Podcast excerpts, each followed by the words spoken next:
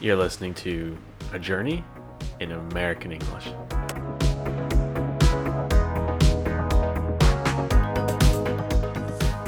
Hello, everyone, and welcome back. Mario, Zelda, Call of Duty, Modern Warfare, Sonic the Hedgehog, etc. What do all these things have in common? Well, they're all video games. And that is the topic of today's episode.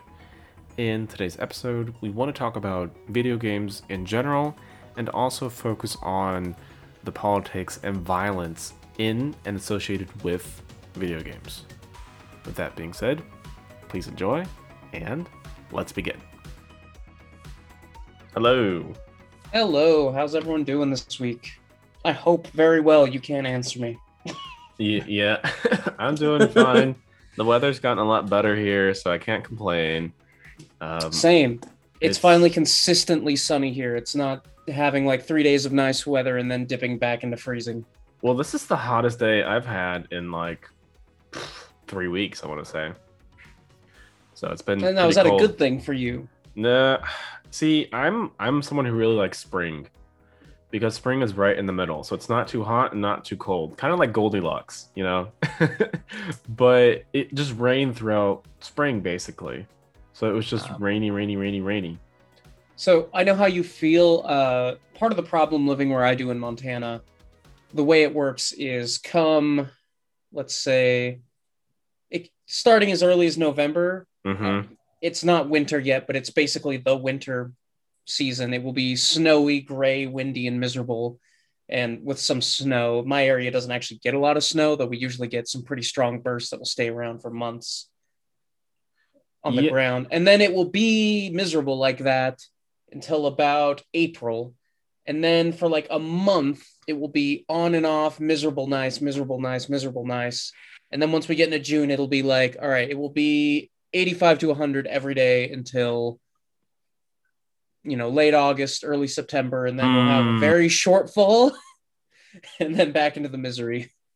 Yeah, we don't. So there was a snowstorm about four months ago, five months ago, and that was like the most snow they've had in Germany probably in like I want to say eight years, but it wasn't. It wasn't like a whole bunch of snow. So anyone who's ever lived in Colorado or that part of the area around the Rockies will know that that's not like because I used to live there, which is why I'm saying that.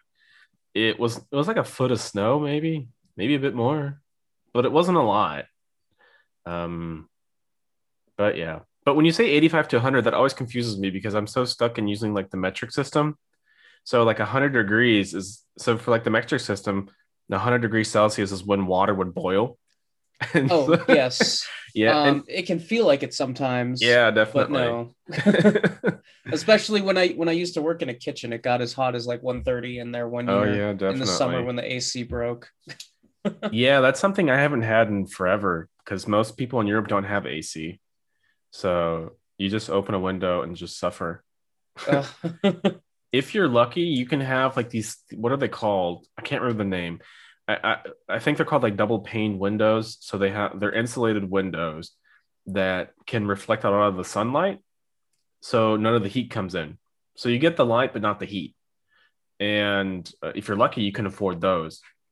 But there's like no central AC. So oh. Well, uh, that sounds awful. Depending on the time of year, as I say, while my house is currently running AC, but I myself in the basement run a heater in my room with the vents closed. see, So maybe you- that doesn't sound that bad. you would you would think that it's actually a bad thing not to have AC, but up until recently, whether or not you believe in global warming or or whatnot, but up until recently, a lot of the weather in Europe um, was actually very mild. So you would get these heat waves, but they would only last for maybe like two or three days, and like the highest it would get anywhere is maybe like 30 or sorry that's in celsius would probably like 70 80ish and then it would kind of die down. And a lot of the buildings here um would actually protect against that you know would- protect against the heat. So my apartment for example doesn't get super hot in the summer. Um doesn't really get super cold cold in the winter either. But yeah ac is also nice so Yes. i'm not, not denying it but so we don't want to talk about the weather the whole time even though that's a universal topic. So, what do we want to talk about today? So we want to uh, take everyone through a journey on the cultural perception and uh, prob- the problematic perception video games have had as an emerging art form in the US throughout the last, I'd say, three decades. Yeah. So I don't remember when the first video game was. I don't know if you've if you did your research on that. Well, there's conflicting opinions. Some people say it's Pong in the 70s. Some people say there was a there was a game made from old radar equipment, I believe, in the 50s. Yeah, uh, I was gonna some say attribute that. to be the first game. Yeah, I was gonna say that, but I think that's kind of cheating a little bit because that's n- technically it. You have a video, and you have a game, so we'll call it a video game. But yes. I don't know if I would really consider that to be a true video game. Um, in my personal opinion. But like you said, there are some conflicting opinions on that. Every art form has to start somewhere. yeah, that's true. That's true. If, if we start if we start getting into that, then yeah, we're going to get to the point where, well, these cave paintings, they're not really art. You know, this is like Yeah. the precursor to actual drawing. Well, it, it Yeah. it's the start. Everywhere has to have a start. That's true. That's true. By the way, did you know that Nintendo, uh, like, it's a super old company? So Yes, they they used to deal in playing cards. yeah. So not a lot of people know that. So Nintendo's been around since 1885, I think, and they used to sell. Um, I can't remember the Japanese name, even though I should know this, but they're basically like cards with pictures of flowers on them, and it's some kind of like traditional Japanese uh, game. But Oh, yeah. see, I did not know that. Yeah, yeah, yeah. And then they tried to do like I think they did like these like love hotel kind of things. They opened like hotels in like the 30s and 40s. And that didn't work out. and then and then like the the like you said with like the 50s and Pong, then they started getting into like video games and uh yeah. Now we got Nintendo. and the rest is history. Pretty much. Well, uh, in the U.S., uh, the real be- beginning of um, video games being demonized, I would say, aside from just oh, what are you doing, wasting your time with that? Why aren't you reading a book? Why aren't you going outside? Mm, Taking it a bit farther was probably the very was Mortal Kombat. Really, there were other games like it, but wait, wait. It- do you do you mean like Mortal Kombat like was too violent? oh yes. Okay. Oh yes. So so one thing you have to understand uh, about the early '90s and and late '80s, just arcade culture in general, Mm, is think about a large arcade. Think about maybe there's 50 cabinets in there. All have unique art on the side of them. All are making all sorts of noises. All have demos playing on the screen or people around them. You, your job as a designer, you need to make a game that will stand out and say, "Hey, ignore all that other trash. You want to come over here." mm, So Mortal Kombat decided we're gonna be the most extreme. We're gonna have crazy art on the sides. We're gonna have real actors. We're gonna digitize real actors doing real motions, and we're gonna Hmm. put that into the game. You're gonna be playing, you know, real, realistic, very pixelated but realistic characters. And we are gonna shove a lot of blood on the screen. This is gonna stand out. This isn't gonna be you know, cartoony like Street Fighter, where you hit someone and they, you know, flinch for a second and then they're fine. We want something nuts. We want you to rip someone's spine out. We want it to be a secret, uh, which is something they played up. the The fatalities weren't just on the on the on the cabinet. You had to figure those out, and it created a big culture around it. Like, oh, you know, Timmy over there, he knows how to do Sub Zero's fatality too hmm. Oh man, we need to go talk to him, or let's go watch him. Let's see what he's what he's doing. So you're getting a lot of people around the cabinet. So they really accomplished their job. They did it well, I and they did their job a little too well because really it caught why? the attention of parents and the government. Oh, see, I didn't know that. So the arcade era, that was, I would say that was before our time because the arcade had its, I would say its heyday in the 80s, as you mentioned. And so we're both from the 90s. And so by then you have like home consoles. You have the Super Nintendo, the Sega, and whatnot. I Yes. mean, arcade. At that point, arcade culture was on the downslide. yeah, Uh, it was still there, and of course, in you know larger cities and uh, especially in Japan, arcades are doing fine. Uh, not so much in the average American town Ye- at all. Yeah. Arcades are making a comeback though, but that's more of like I would say like a revival of people trying to relive a, relive a culture they never had. So, like I said, I don't have like the memories of you know spending like five dollars and quarters at a video at a, like an arcade, but there are like some bar themed like arcade or like arcades, uh, like bars that are in like arcades basically for adults. So those those are pretty popular now. Yes, like Dave and Buster's, and even then, these Yeah. big money franchises, they're not as great as we would like them to be in the states. I No. remember going to Denver and going to one for my first time, and they had a, Mm. a Guitar Hero cabinet, and I love Guitar Hero, so I'm like, yeah, let's do it. Oh, yeah. So I I I rolled up. I'm like, oh, the upstrum on this just doesn't work. At this very nice, expensive, you know, relatively expensive place with very pricey drinks and expensive food and bright lights and fancy Hmm. cabinets everywhere. They they're not even properly taking care of their stuff here, marking it as not, you know, out of out of order when things aren't working. So arcade culture here, even at its best, is not always amazing. Guitar Hero, that was a good game. So now we've kind of made a jump of love about like 20 years because Yes, arcade- so- I need I need to I need to reel this back for a second. yeah. So, Mortal Kombat, parents Mhm. are angry, the government's Congress is having hearings about it. So the game industry panics and says, "Okay, we're about to get regulated. That's bad. Hey, what what if we just regulate ourselves?" uh-huh. So they come up with the ESRB, which I can't remember exactly what that stands for at the moment. But the ESRB RB basically assign a rating to games. Uh, back in the day, at its founding, the simple ratings were E for everyone, which is basically if you're older than three, you can play this game. T for teen, if you're a teenager, you can play this game. M for mature, if you're 17 or older, you can play this game. I can't remember when the AO rating, the adults only rating, came about Mm. but that is so unbelievably uncommon to see that it, it basically doesn't matter. And years later, they uh, I believe it's 2005 they came out with the E10 rating, which is you know a little bit more, a little bit more violent, I suppose, but not nothing bloody. Just something like a reasonable 10 year old could. You know, you could reasonably Yeah. put a 10 year old in front of it and not feel like a terrible person. Ah, so I, I, I remember having Shadow the Hedgehog, the game, and it was the first E10 game I'd ever seen and ever played.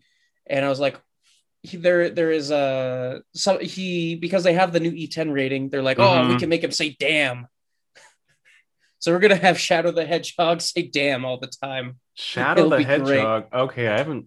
I was like, isn't that Sonic? But yeah, you're right. It is. I just looked. It is Shadow the Hedgehog. Oh yeah, it's it's it's Sonic's edgy rival. Oh, really? Oh, how original. Yeah, yeah. But yeah, so I double checked to see what what ESRB means, and it means Entertainment Software Rating Board Yes. is uh is the the name of it. Yeah, I remember that. So, you know, if you couldn't buy like wait, M was yeah, so if you're 17, you could buy anything above M. yes. but- Yeah. Otherwise, you had to have like your parents' permission to get that, or they don't have to buy it for you. Well, yeah, they basically. So, I, I I'm remembering this ridiculous story. I remember when I was in mm. high school.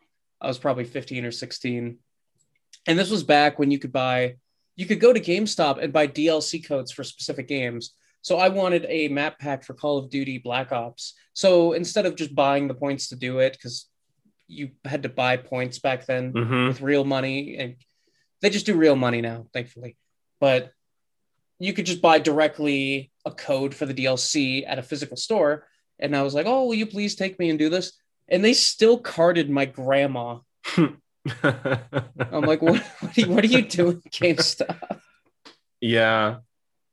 Yeah. So those for those who don't know, like to get carded means you have to show like your ID. Um, like if you buy alcohol, for example, you have to show your identification. So 21 and over. yes. And if you're under 21, well, if you're under 21, you can't buy it anyway. But if you look like you're under 21, then you have to show it. If you look like you're under 40, I believe is Oh, the is it? guideline. Yeah, that's right. That's right. If you look like you're under 40, yeah, what does that even look like though? I mean, there's some people who who really take care of themselves, you know, and they don't age a day. Well, small tangent. Uh, the U.S. is very strict about such things, and the penalties are massive. hmm So nobody nobody chances it. Yeah, you might not get carded, but uh, n- most people aren't risking that. better safe than sorry, definitely. Yes. Um, yeah. So, so talking about like violence in video games, um, that was definitely a huge point in the '90s.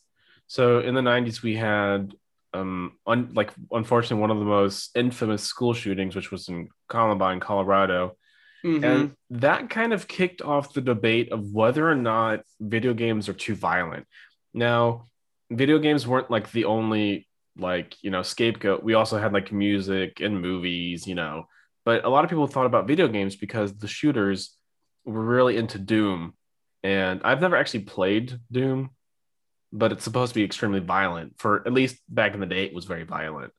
Yes, uh, definitely was. Well, here's something you also have to think of. I believe Doom came out in 93 or 94, somewhere in that range. Yeah. Maybe 95, maybe. The Mm. shooting happened in 99, and the leap in gaming technology that happened in those uh, few years is monumental. Like, it's not even in the same realm. Uh, That's true. Oh, Yeah. when it when it when Doom first came out, a lot of people were like, "This is crazy realistic. This is like simulation levels," and thinking that even five years later would be laughable, considering what started ha- coming out. yeah, de- definitely. yeah.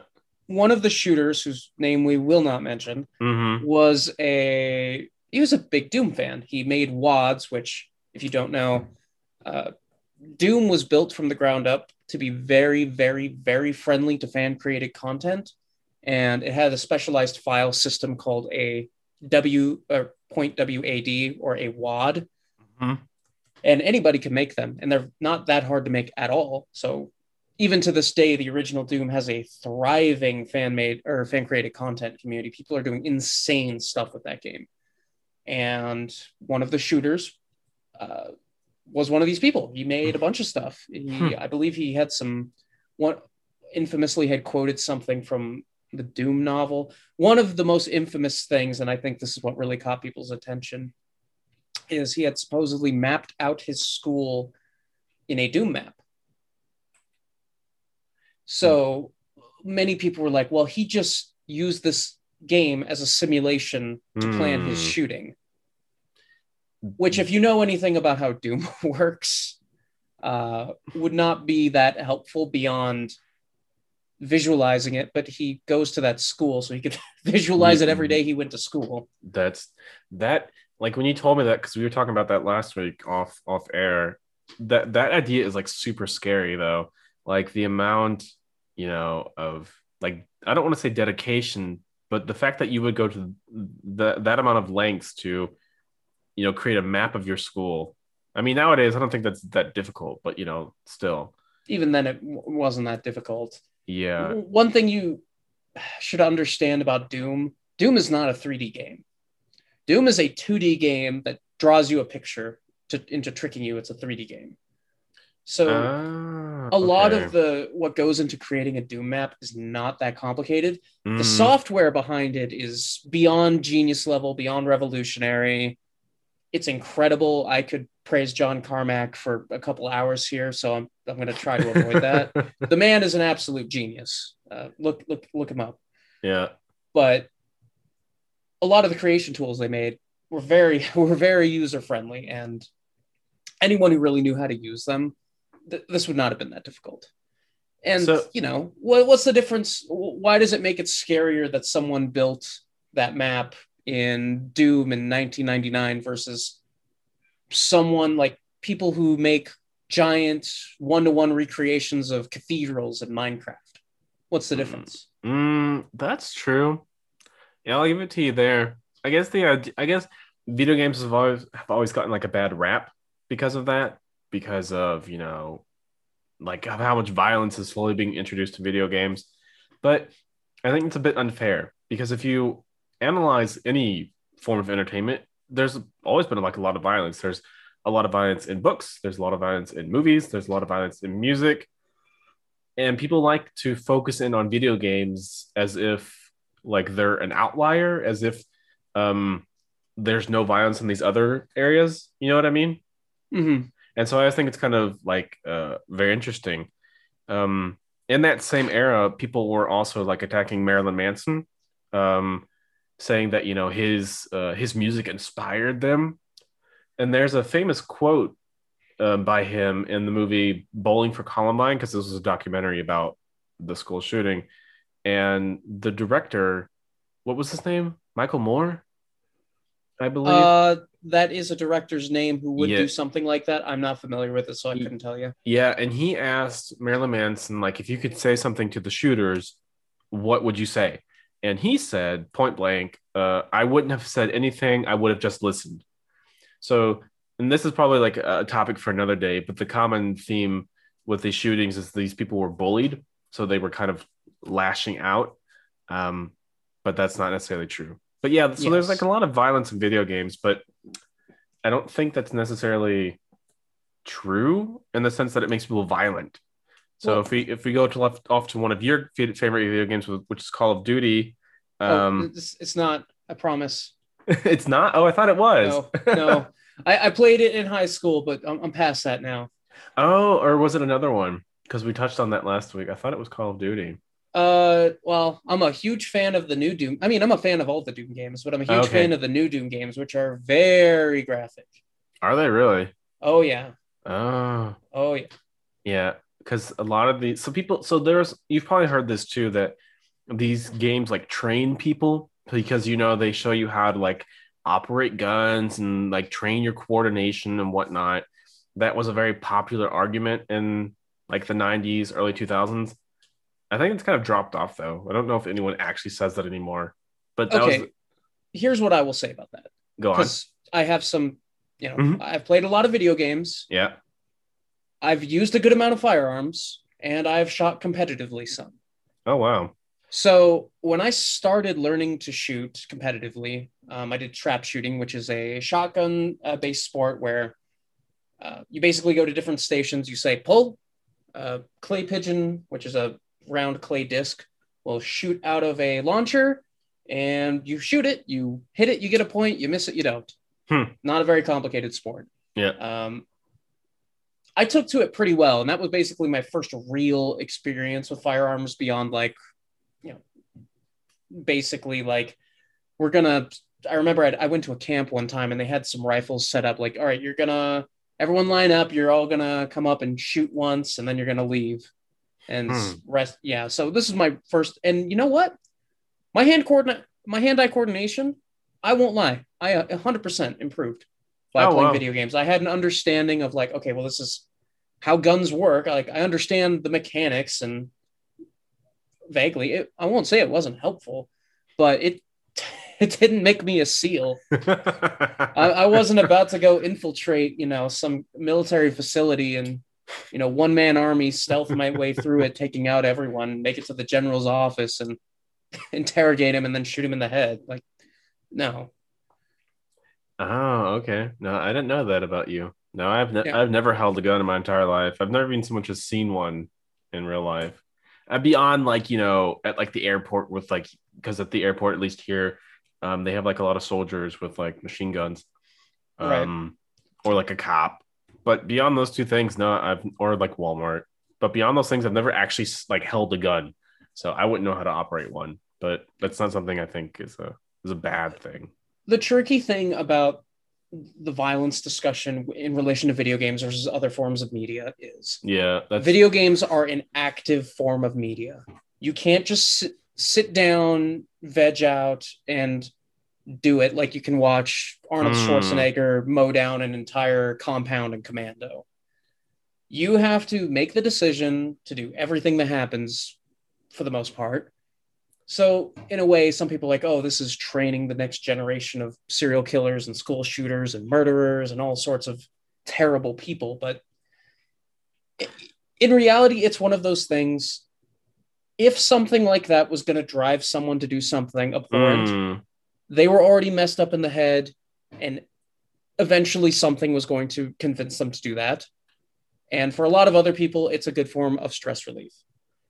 There have been, you know, studies that show, oh, you know, this person kind of has, you know, a lot of stress. They can go and play these uh, cathartic, violent video games, and I don't mm. want to say get it out of their system, like they actually want to go and rip someone's head off, but you know, it's it, it can be good stress relief, and nobody's getting hurt, and I think I think everyone has uh like fantasies that they don't want to actually experience in real life, but they want to have a way to experience them. And I don't want to say like in a safe space, but in a in a in a way that no one's going to get hurt, you know. yes, And, and in that way, if you have like a lot of rage in you, and video games is the way that you can, you know, uh, get some of that off your chest without actually hurting someone.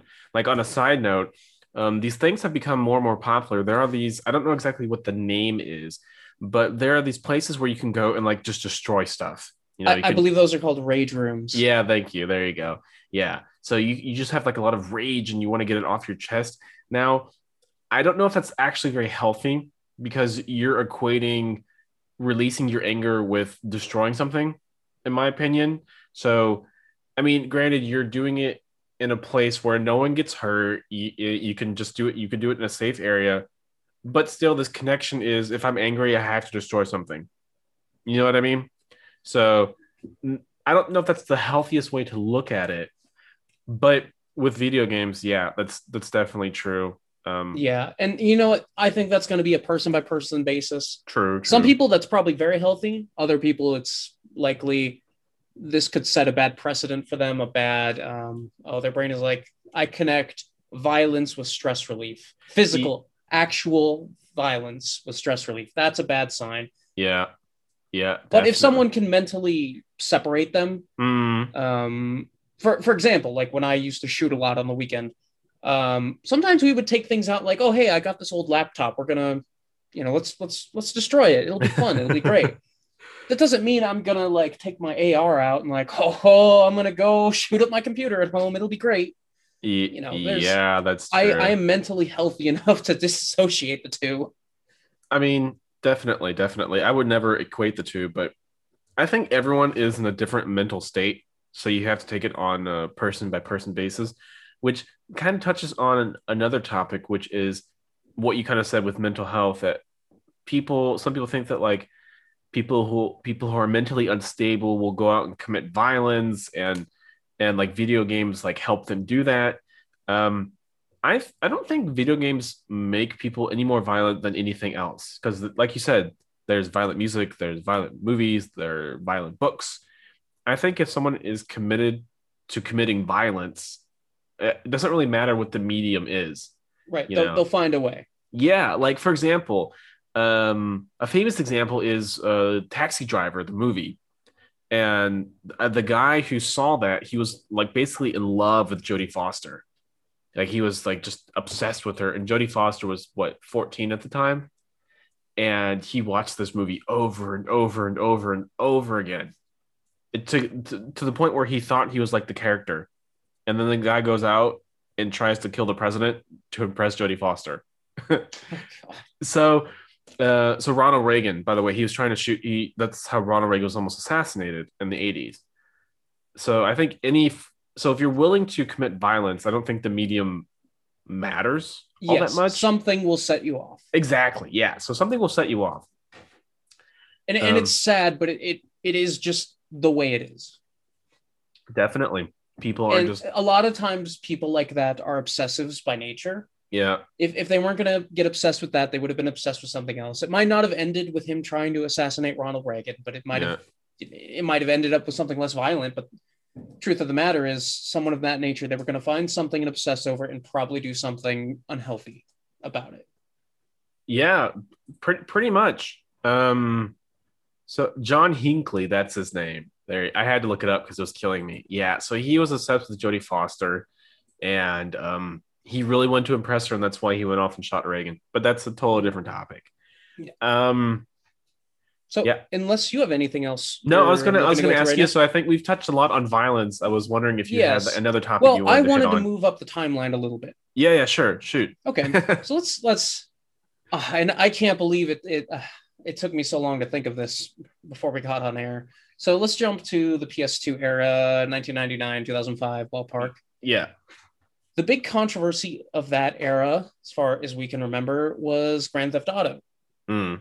Of course, Grand Theft Auto existed before that, but it at, when it made its way to a proper 3D game where it was you know, at the time fairly realistic, you could run around, steal people's cars, cause all sorts of havoc, just indiscriminately murder people, and I mean the police will come after you, but you could basically get away with it by running away for 45 seconds.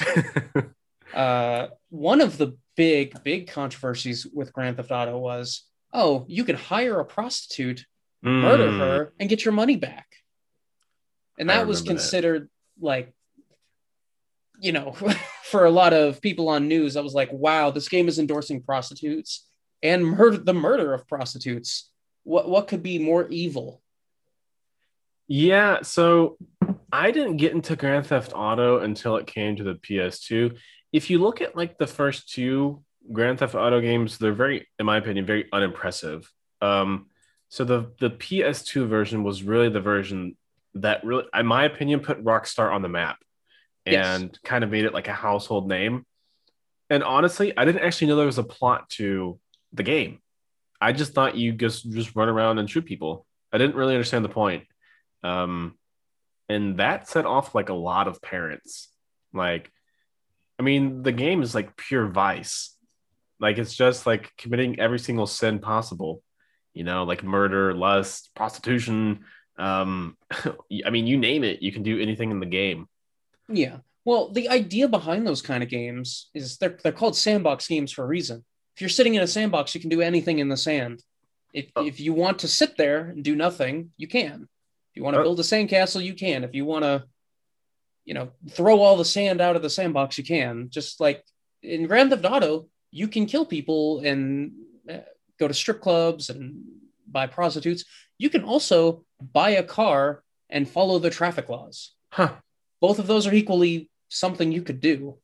I mean, the, the plot won't necessarily allow you to follow the traffic laws if you're playing the story, but Yeah, I don't idea even is know- you can do anything. See, I didn't know that there was such a thing as sandbox. Like, I didn't know that there was a name for that. But yeah, Mhm. um, in retrospect, I think the game was just terrible. Like, it didn't really, it doesn't really offer anything back to the player other than it. I guess it basically trains you to be like the worst person you can within this like kind of scenario. Um, it actively encourages you to commit these these acts because you can progress in the video game if you do it. You know, the more immoral you are, the better you are in the game. Basically, Well, I I won't pretend I'm super knowledgeable about the plots of the I'm not either. generation of Grand Theft Auto, but it usually follows uh someone who is you know at the bottom of a world of crime or sometimes a newcomer to the city and they're you know just trying to work their way up and just find Mm, stability and it it just so happens that uh you know a life of crime is the most direct path to that for them. And lot, the grand theft auto games do usually have a good bit of political and social commentary in them. It's not just mindless um mindless violence. I remember so in grand theft auto 5 there is a mission mm, where you are and there's three playable characters in that game. One of them is like absolutely evil and unhinged and for this part of the mission you are required to as him uh torture someone who you basically know is innocent and doesn't know anything mm, but you have to do it. And it's not fun. It's not enjoyable. And it's not supposed to be. huh. You could easily call that a, a commentary on, you know, the ethics of torture. Like, wow, this is awful. This is deplorable. This is not something eh, reasonable people would want anything a part of. Yeah, that's crazy. I didn't know that. Honestly, that's that's pretty disturbing. And- and it Um, is. But again, it's supposed to be. Huh. There are lots of times video games make you do things that are not fun and they are not supposed to be fun. Yeah, I, I, I, that's that's really disturbing, honestly. Oh, and I can't believe I forgot this. Yeah, So let, let's on. jump. Let's jump ahead to the next generation. Mm-hmm. Um, Modern Warfare Two Okay. had it. I, I don't know if you've heard about this. This is a beyond infamous scene, and it was so infamous. Um, I can't remember if they patched it in or if it just came like this, but you could skip this mission if you wanted to. There Mhm. was a mission early on in the game where your character had basically infiltrated a group of Russian terrorists. And you're a double agent and you need to, you know, earn their trust and you need to work with them because, you know, I, I believe the plot was they had a nuke or something like that. So you had to be good with them because you had to figure out what what's going on. And, you know, any price to pay is worth it. So there's a mission where you basically go into a Russian airport and you have to just murder a bunch of civilians. Oh wow. And then after that, the security shows up, you murder a bunch of the security, and then at the very end, they betray you and kill you because they knew you were a double agent. And it's basically, oh, some American agent murdered a bunch of people in Russia, and it's a big international incident. But you know, that scene is awful, not fun to play, but again, not supposed to be.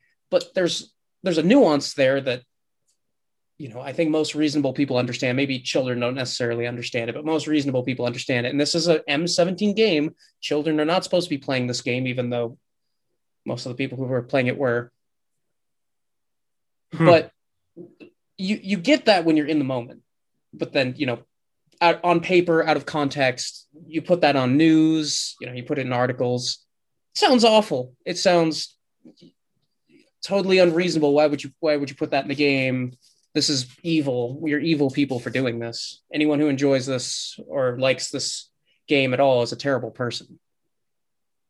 That's crazy. That that really I've never played Modern Warfare though at all. Um I kind of stopped with video games after I got out of high school. Uh, but Not necessarily a bad idea. well, I mean, that kind of leads into like another point, which is people think that it's like video games are like a waste of time. You know, you have people who are addicted to video games. I don't know how true that is though. Yeah, yes and no. Here's the thing. Yeah. They are very good at keeping your mind, you know, uh, video, video games basically comes down to problem solving. It's Mhm. nonstop problem solving and twitch reflexes depending on the game and some dexterity. So it'll keep your hand-eye coordination fairly fairly sharp, and it definitely keeps your mind somewhat sharp. I mean, depending on what you're playing. But for example, the the the newest Doom game, Doom Eternal. Yeah. If you play that game on a high level, you have so many variables you need to be thinking about at like all times and prioritization and resource management and there there's a lot going on when you're like in that game and you're like on the highest difficulty and you're like really plugged in it's it's a rush but it's like it doesn't feel like a gratuitous violence rush. It feels Mm. like i have all these things coming at me at once and i need to like you know i need to meet them or i'm i need to solve these problems as quickly as pro- possible or i will fail. It's a great feeling. It's like machine gunning a bunch of math problems or something like that it's it feels good for the brain Yeah, yeah, that's so. I like so you said gratuitous violence. That I think that pretty much sums up what we've been saying for the past couple like twenty minutes, which is a lot of these video games include violence for the sake of violence. It doesn't really advance the plot at all, in my opinion, especially with like Grand Theft Auto. Well, sometimes it does okay Mhm. so at, at the risk of diving a little bit too deeply into this yeah, it can be a reward in some circumstances. For example, the largest amount of violence you can do in one of the new Doom games is Mhm. called, and this is kind of a gratuitous name, it's called a glory kill, which is basically you've damaged an enemy enough, they're, they're not dead, but they're on the verge of death. You can go up and basically brutally rip them apart with your hands in all manner of creative and highly detailed ways Mm. and you'll get some health back. So it's a Hmm. mechanical award, reward, and also it's it tells the story. So, without diving too deeply into the lore of Doom, the protagonist of Doom hates demons a lot to like a PTSD amount of hate against demons. When he murders a demon with his bare hands, it's not utilitarian, it's not mechanical, it's not surgical. It is I there's there's a glory kill where he'll like from behind rip up rip their spine out and there, there's hundreds and you can see his rage in it and it tells the story it is Hmm. informative to what is happening Oh wow. No, I didn't know that. No.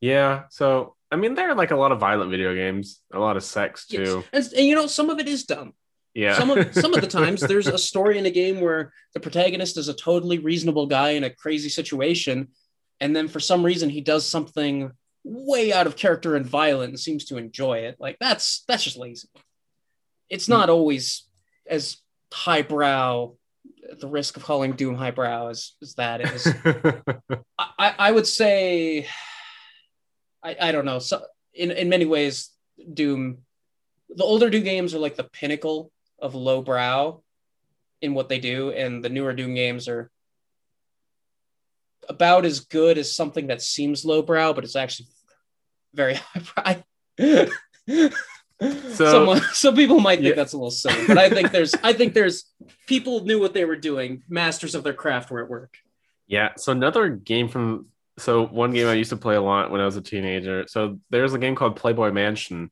and obviously you can like kind of tell what it's about. So basically, you know, you're you're like the leader of the Playboy Mansion, and it's basically like Sims, but you're a Playboy.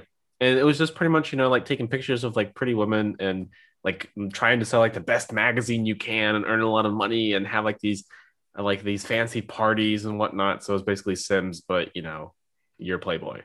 Yes, and that's that's And it was so that stupid. wasn't obvious. Yeah, yeah, it was such a stupid game. But you know, when you're like, and that's why it was it was M because it was just basically sex, and there's really no point to the game. Um, but it was super popular. Um, you know? It has a right to exist. Yeah, you know, in, in the same way pornography has a right to exist and it- in, his, in its own way as an art form. You know, not everything needs to be the filet mignon of its art form. well, There's room for lowbrow everything. Yeah, I think it becomes a. Pr- that's true. That's true. I think it becomes a problem when it defines the medium, or when it defines the genre. So, like, to like, um, like for example, like rap music. That's my biggest problem. Is as an art form, I love rap. I think it's really good, but it has a huge problem in that a lot of the songs being produced revolve around a lot of these things, which is like sex, violence, drugs, uh, the denigration of women. Yes. And so when you think of rap music, that's what you automatically think of. You don't think of like, you know, like the cultural history behind it. You don't think of like, you know, the skills you need to be a rapper. It's it's all these negative things. So as long as it doesn't define the genre, I don't see a problem with like Call of Duty or Modern Warfare or Grand Theft Auto. Um more of like to each his own. right. And say- it's the which is part of the problem with the media perception. Mm. you know there's tons of innocent games like banjo kazooie where you're you play a bear Oh. with a bird in his backpack running around collecting things to save his sister from an evil witch I love that You know, game. it's That- it's amazing and it's, it's, you know game. You it's should about- play it. Everyone listening should play it. It's a great, Yes, it's- just it's like great. Crash. it's a classic it's a rare it's a not a rare yeah it's a rare classic It's also um, from the company Rare.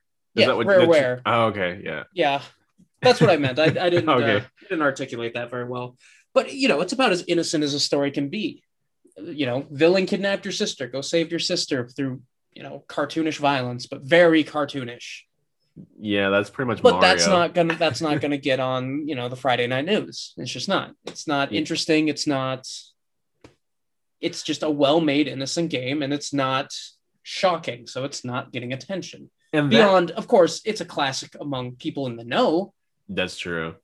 Yes, but that, it's not gonna get broadcast to people who aren't in the know that is pretty much Nintendo. So Nintendo. So Banjo Kazooie was on the 64, which is from Nintendo.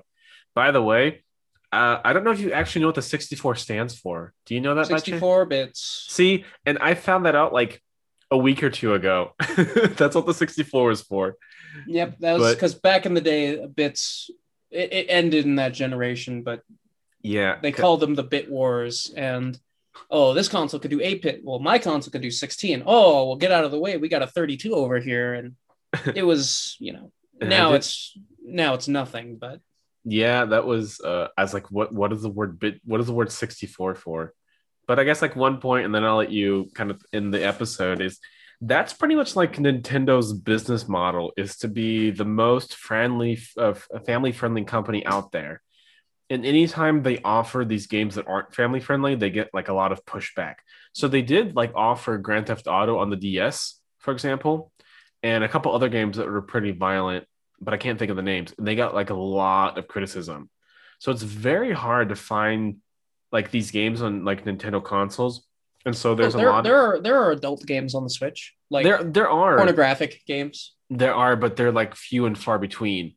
So there's um so there's the sentiment of if you want to be like a real gamer, then you have to go to like uh like Sony or Microsoft because you have like a lot more freedom there.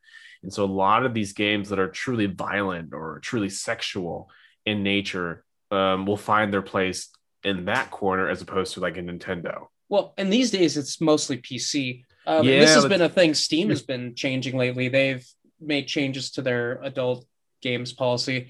So they steam has a system called the discovery queue where basically hey based on what you own and what you've looked at Mhm. we're going to throw 10 games at you see if you like them Oh, wow. and sometimes i'm looking through like oh no i don't want that. I'm like oh you're trying to sell me a a pornographic game. Okay that's that's all right and it always blindsides me because it's funny because sometimes steam is like oh this game is rated m for mature would you like to see this and like and i click yes and like okay this is nothing this is just a whatever game sometimes it doesn't warn me in straight up pornography which i think is very funny uh, but yes i do have one more thing i would like to hit before we call it yeah, yeah, sure. Go ahead.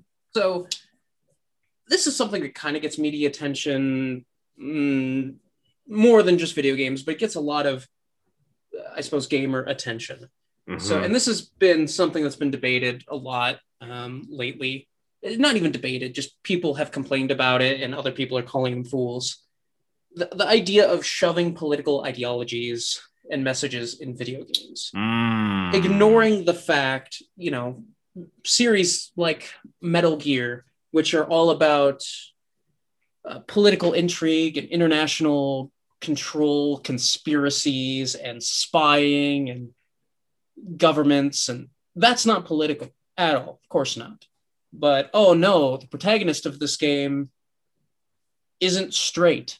How political Uh, or like what what, what do you think what, what do you think all these military shooters are what do you think um basically every game ever has been some form of political even i, I remember I, I can't remember the exact name of the game but there was a tom clancy related game that came out a few years ago it's one of the looter shooter games i cannot for the life of me remember the name of it but one of the opening lines for it, and I believe it centers around Washington, D.C., and a societal collapse had happened. And in the opening monologue of the game was, wow, when that happened, you know, there were two groups of people. You know, there were the people who owned guns and the people who didn't. what, what were you going to do? And they had gone on record like, oh no, this game isn't political at all. Like, we're not making any political statements. I'm like, what are you talking about? That is a highly political statement that takes place in the nation's capital. How is this not political? It just is. And then that's fine.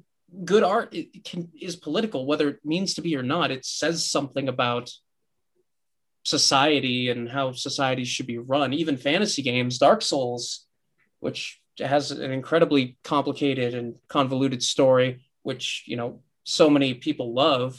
They're like, oh, why can't you be like Dark Souls? That game isn't political at all. Like it is highly political.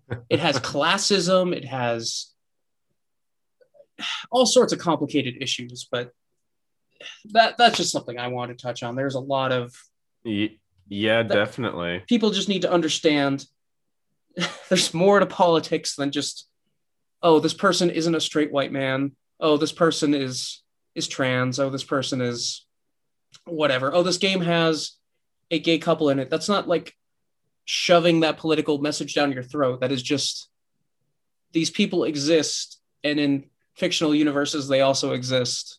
Hmm. And it's more realistic, I would argue, to acknowledge that not everyone in a game is a straight white man. There can be different types of people. Definitely, yeah. P- Politics. So I guess we'll end on that note. So politics comes in all shapes and sizes, but at the end of the day, whether we're talking about music, books, movies, uh, video games, any of that, um, these are all created by people, and whether they want to admit it or not, they inject uh, their own desires, their own biases, their own Yes. political opinions, um, consciously or subconsciously, into these games. So, um, have Everybody has a perspective, yeah, definitely. the way they perceive the world, and if they're going to create some sort of medium for you to perceive a fictional world, they have Yeah. nothing to base it on but their own perspective. definitely. It's not possible to to eliminate it. Yeah, we don't live we don't live in a vacuum. No. But with that being said, so we're gonna end here. Um, thanks so much for listening. I hope you enjoyed the episode. Um, as always, um, thanks a lot, and we'll see you next time. Have a wonderful week, everyone. All right, bye. Bye.